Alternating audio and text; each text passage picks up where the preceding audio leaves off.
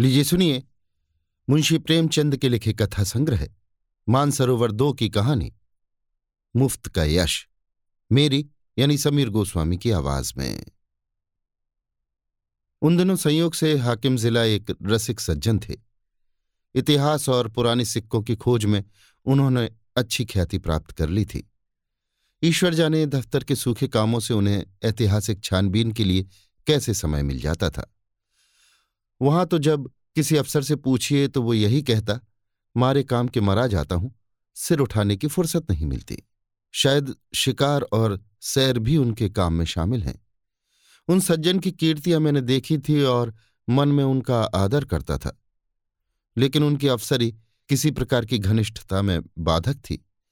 मुझे संकोच था कि अगर मेरी ओर से पहल हुई तो लोग यही कहेंगे कि इसमें मेरा कोई स्वार्थ है और मैं किसी दशा में भी ये इल्ज़ाम अपने सिर नहीं लेना चाहता। मैं तो हुक्काम को दावतों और सार्वजनिक उत्सवों में न्योता देने का भी विरोधी हूँ। और जब कभी सुनता हूँ कि किसी अफसर को किसी आम जलसे का सभापति बनाया गया या कोई स्कूल, औषधालय या विधवाश्रम किसी गवर्नर के नाम से खोला गया तो अपने देश बंधुओं की दास मनोवृत्ति पर घंटों अफसोस करता हूँ।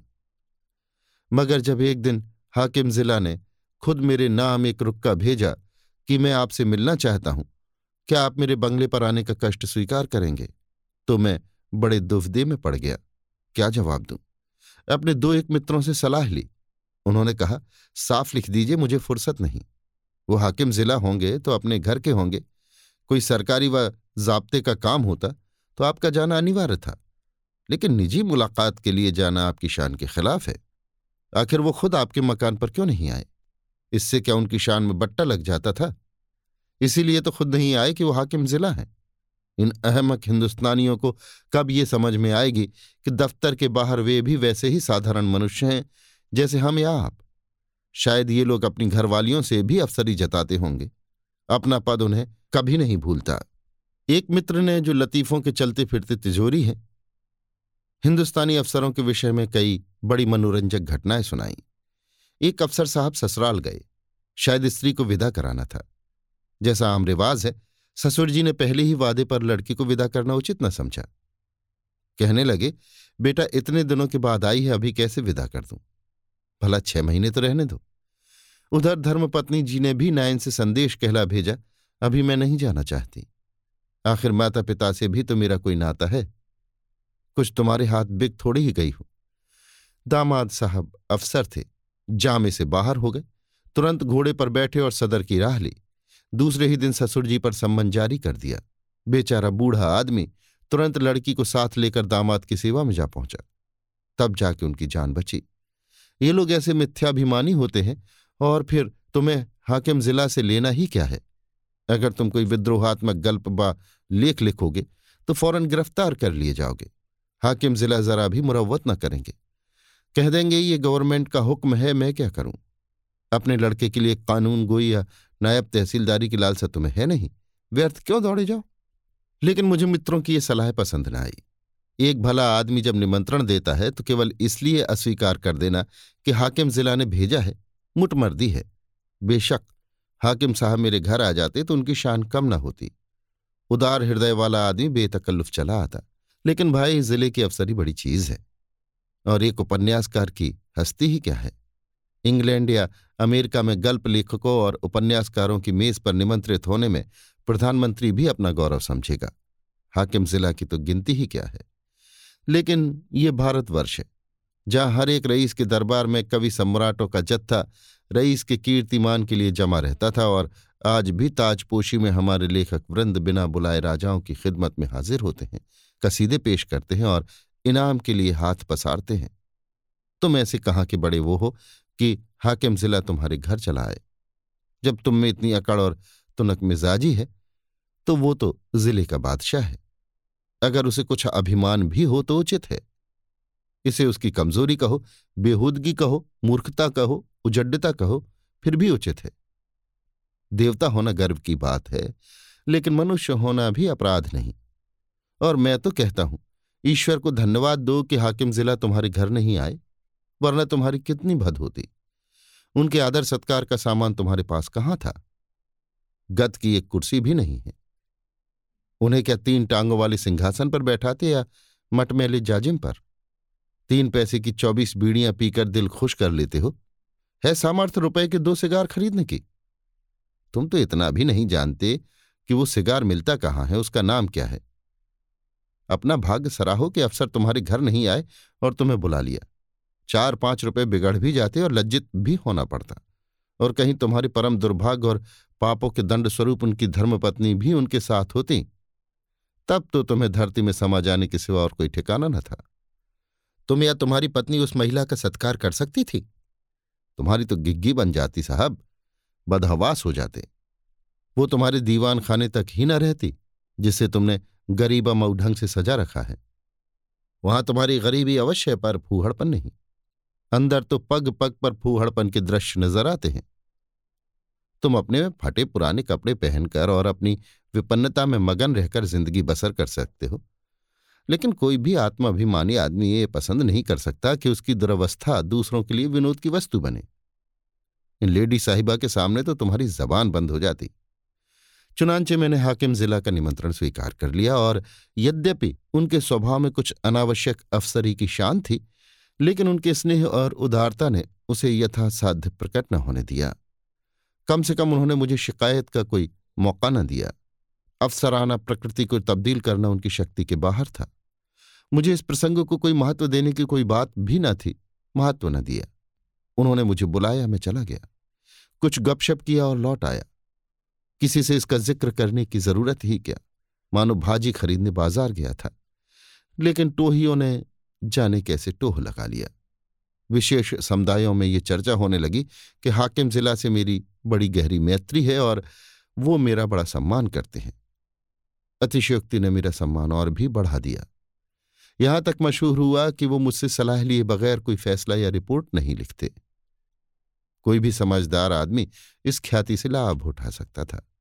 स्वार्थ में आदमी बावला हो जाता है। तिनके का सहारा ढूंढता फिरता है। ऐसों को विश्वास दिलाना कुछ मुश्किल ना था कि मेरे द्वारा उनका काम निकल सकता है। लेकिन मैं ऐसी बातों से घृणा करता हूँ। सैकड़ों व्यक्ति अपनी कथाएँ लेकर मेरे पास आए। किसी के साथ पुलिस ने बेजा ज्यादती की थी। कोई इनकम टैक्स वालों की सख्तियों से दुखी था। किसी की यह शिकायत थी कि दफ्तर में उसकी हक तलफी हो रही है और उसके पीछे के आदमियों को दनादन तरक्कियाँ मिल रही हैं। उसका नंबर आता है तो कोई परवाह नहीं करता। इस तरह का कोई ना कोई प्रसंग नित्य ही मेरे पास आने लगा। लेकिन मेरे पास उन सब के लिए एक ही जवाब था। मुझसे कोई मतलब नहीं। एक दिन मैं अपने कमरे में बैठा था कि मेरे बचपन के एक सहपाठी मित्र अटपके। हम दोनों एक ही मकतब में पढ़ने जाया करते थे। कोई पैंतालीस साल की पुरानी बात है। मेरी उम्र उन्नीस साल से अधिक न थी। वो भी लगभग इसी उम्र के रहे होंगे। लेकिन मुझसे कहीं बलवान और हष्टपुष्ट। मैं जहीन था, वो निरे कौदन मौलवी साहब उनसे हार गए थे और उन्हें सबक पढ़ाने का भार मुझ पर डाल दिया था। अपने से दुग्ने व्यक्ति को पढ़ाना मैं अपने लिए गौरव की बात समझता था और खूब मन लगाकर पढ़ाता था। फल ये हुआ कि मौलवी साहब की छड़ी जहाँ असफल रही, वहाँ मेरा प्रेम सफल हो गया। बलदेव चल निकला, खालिक बारी तक जा पहुँचा। मगर इस बीच में मौलवी साहब का स्वर्गवास हो गया और वो शाखा टूट गई। उनके छात्र भी इधर उधर हो गए। तब से बलदेव को मैंने केवल दो तीन बार रास्ते में देखा। मैं अब भी वही सीकियाँ पहलवान हूँ और वो अब भी वही भीमकाय। राम राम हुई शैम कुशल पूछा और अपनी अपनी राह चले गए। मैंने उससे हाथ मिलाते हुए कहा, आओ भाई बलदेव, मज़े में तो हो। कैसे याद किया? क्या करते हो आजकल? बलदेव ने व्यथित कंठ से कहा, ज़िंदगी के दिन पूरे कर रहे हैं भाई। और क्या? तुमसे मिलने की बहुत दिनों से इच्छा थी। याद करो वो मकतब वाली बात। जब तुम मुझे पढ़ाया करते थे? तुम्हारी बदौलत चार अक्षर पढ़ गया और अपनी जमींदारी का काम संभाल लेता हूँ, नहीं तो मूर्ख ही बना रहता। तुम मेरे गुरु हो भाई, सच कहता हूँ। मुझे जैसे गधे को पढ़ाना तुम्हारा ही काम था। ना जाने क्या बात थी कि मौलवी साहब से सबक पढ़कर अपनी जगह पर आया नहीं कि बिल्कुल साफ़। तुम जो पढ़ाते थे, वो बिना याद किए ही याद हो जाता था। तुम तब भी बड़े जहीन थे। ये कहकर उन्होंने मुझे सगर्व नेत्रों से देखा। मैं बचपन के साथियों को देखकर फूल उठता हूँ। सजल नेत्र होकर बोला, मैं तो जब तुम्हें देखता हूँ तो यही जी में आता है कि दौड़कर तुम्हारे गले ले पड़ जाऊँ। पैंतालीस वर्ष का युग मानो बिल्कुल गायब हो जाता है। वो मकतब आँखों के सामने फिरने लगता है और बचपन सारी मनोहरताओं के साथ ताज़ा हो जाता है। बलदेव ने अभी द्रवित कंठ से उत्तर दिया, मैंने तो भाई तुम्हें सदैव अपना इष्टदेव समझा है। जब तुम्हें देखता हूँ तो छाती गज भर की हो जाती है कि वो मेरा बचपन का संगी जा रहा है, जो समय आ पड़ने पर कभी दगा न देगा। तुम्हारी बड़ाई सुन सुनकर मन ही मन प्रसन्न हो जाता हूँ। लेकिन ये बताओ, क्या तुम्हें खाना नहीं मिलता? कुछ खाते पीते क्यों नहीं? सूखते क्यों जाते हो? घी ना मिलता हो तो दो चार कनस्तर भिजवा दो। अब तुम भी बूढ़े हुए, खूब डटकर खाया करो। अब तो देह में जो कुछ तेज और बल है, वो केवल भोजन के अधीन है। मैं तो अभी शेर भर दूध और पाव भर घी उड़ाए जाता हूँ। इधर थोड़ा मक्खन भी खाने लगा हूँ। ज़िंदगी भर बाल बच्चों के लिए मर मिटे। अब कोई ये नहीं पूछता कि तुम्हारी तबीयत कैसी है। आज अगर कंधा डाल दूँ तो कोई एक लोटे पानी को न पूछे। इसलिए खूब खाता हूँ और सबसे ज़्यादा काम करता हूँ। घर पर अपना रौब बना हुआ है। वही जो तुम्हारा जेठा लड़का है। उस पर पुलिस ने एक झूठा मुकदमा चला दिया है। जवानी के मद में किसी को समझता नहीं। है भी अच्छा खासा पहलवान। दरोगा जी से एक बार कुछ कहा सुनी हो गई, तब से घात में लगे हुए थे। इधर गाँव में एक डाका पड़ गया। दरोगा जी ने तहकीकात में उसे भी फांस लिया। आज एक सप्ताह से हिरासत में है। मुकदमा मोहम्मद खलील डिप्टी के इजलास में है और मोहम्मद खलील और दरोगा जी से दांत काटी रोटी है। अवश्य सजा हो जाएगी। अब तुम ही बचाओ तो उसकी जान बच सकती है, और कोई आशा नहीं है। सजा तो जो होगी, वो होगी, इज़्ज़त भी खाक में मिल जाएगी। तुम जाकर हाकिम जिला से इतना कह दो कि मुकदमा झूठा है। आप खुद चलकर तहकीकात कर लें। बस, देखो भाई, बचपन के साथ ही हो नहीं ना करना। जानता हूँ, तुम इन मामलों में नहीं पढ़ते और तुम्हारे जैसे आदमी को पढ़ना भी न चाहिए। तुम प्रजा की लड़ाई लड़ने वाले जीव हो तुम्हें सरकार के आदमियों से मेलजोल बढ़ाना उचित नहीं। नहीं तो जनता की नज़रों से गिर जाओगे। लेकिन ये घर का मामला है। इतना समझ लो कि मामला बिल्कुल झूठ ना होता। तो मैं कभी तुम्हारे पास ना आता। लड़के की माँ रो रो कर जान दिए डालती है। बहू ने दाना पानी छोड़ रखा है। सात दिन से घर में चूल्हा नहीं जला।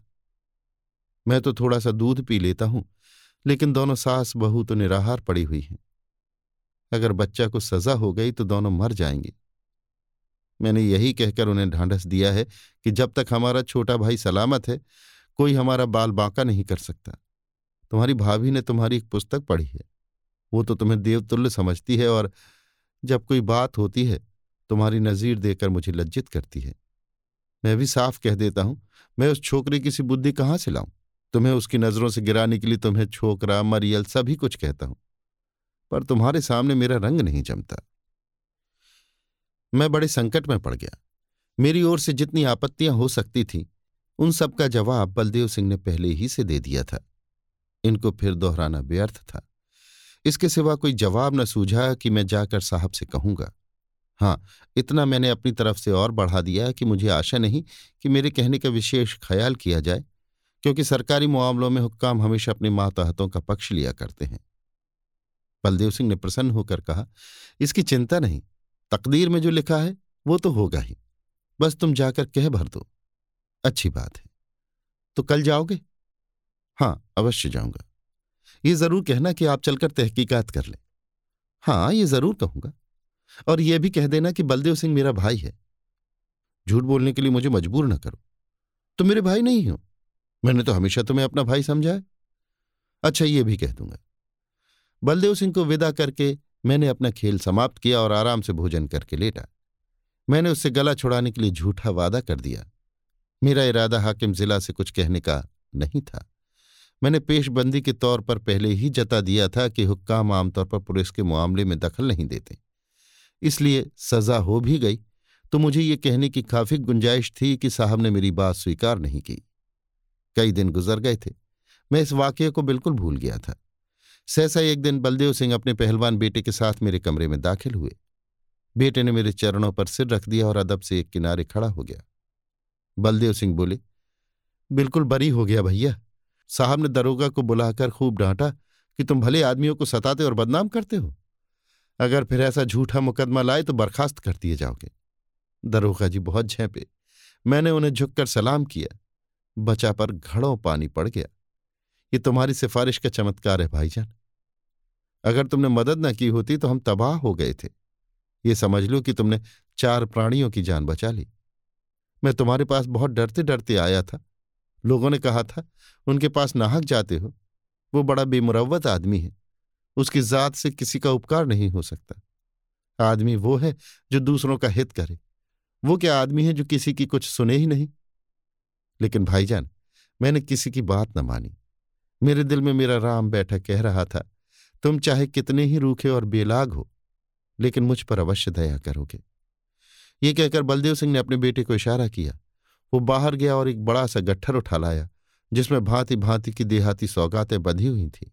हालाँकि मैं बराबर कहे जाता था, तुम ये चीज़ें नाहक लाए, इनकी क्या ज़रूरत थी? कितने गंवार हो? आखिर तो ठहरे देहाती? मैंने कुछ नहीं कहा। मैं तो साहब के पास गया भी नहीं। लेकिन कौन सुनता है? खोया, दही, मटर की फलियाँ, अमावट, ताज़ा गुड़ और जाने क्या क्या आ गया। मैंने कहने को तो एक तरह से कह दिया, मैं साहब के पास गया ही नहीं। जो कुछ हुआ, खुद हुआ, मेरा कोई एहसान नहीं है। लेकिन उसका मतलब ये निकाला गया कि मैं केवल नम्रता से और सौगातों को लौटा देने का कोई बहाना ढूँढने के लिए ऐसा कह रहा हूँ। मुझे इतनी हिम्मत न हुई कि मैं इस बात का विश्वास दिलाता। इसका जो अर्थ निकाला गया, वही मैं चाहता था। मुफ़्त का एहसान छोड़ने को जीना चाहता था। अंत में जब मैंने ज़ोर देकर कहा कि किसी से इस बात का ज़िक्र न करना, नहीं तो मेरे पास फरियादों का मेला लग जाएगा। तो मानो मैंने स्वीकार कर लिया कि मैंने सिफारिश की और जोरों से की। अभी आप सुन रहे थे मुंशी प्रेमचंद के लिखे कथा संग्रह, मानसरोवर दो की कहानी, मुफ़्त का यश। मेरी यानी समीर गोस्वामी की आवाज़ में।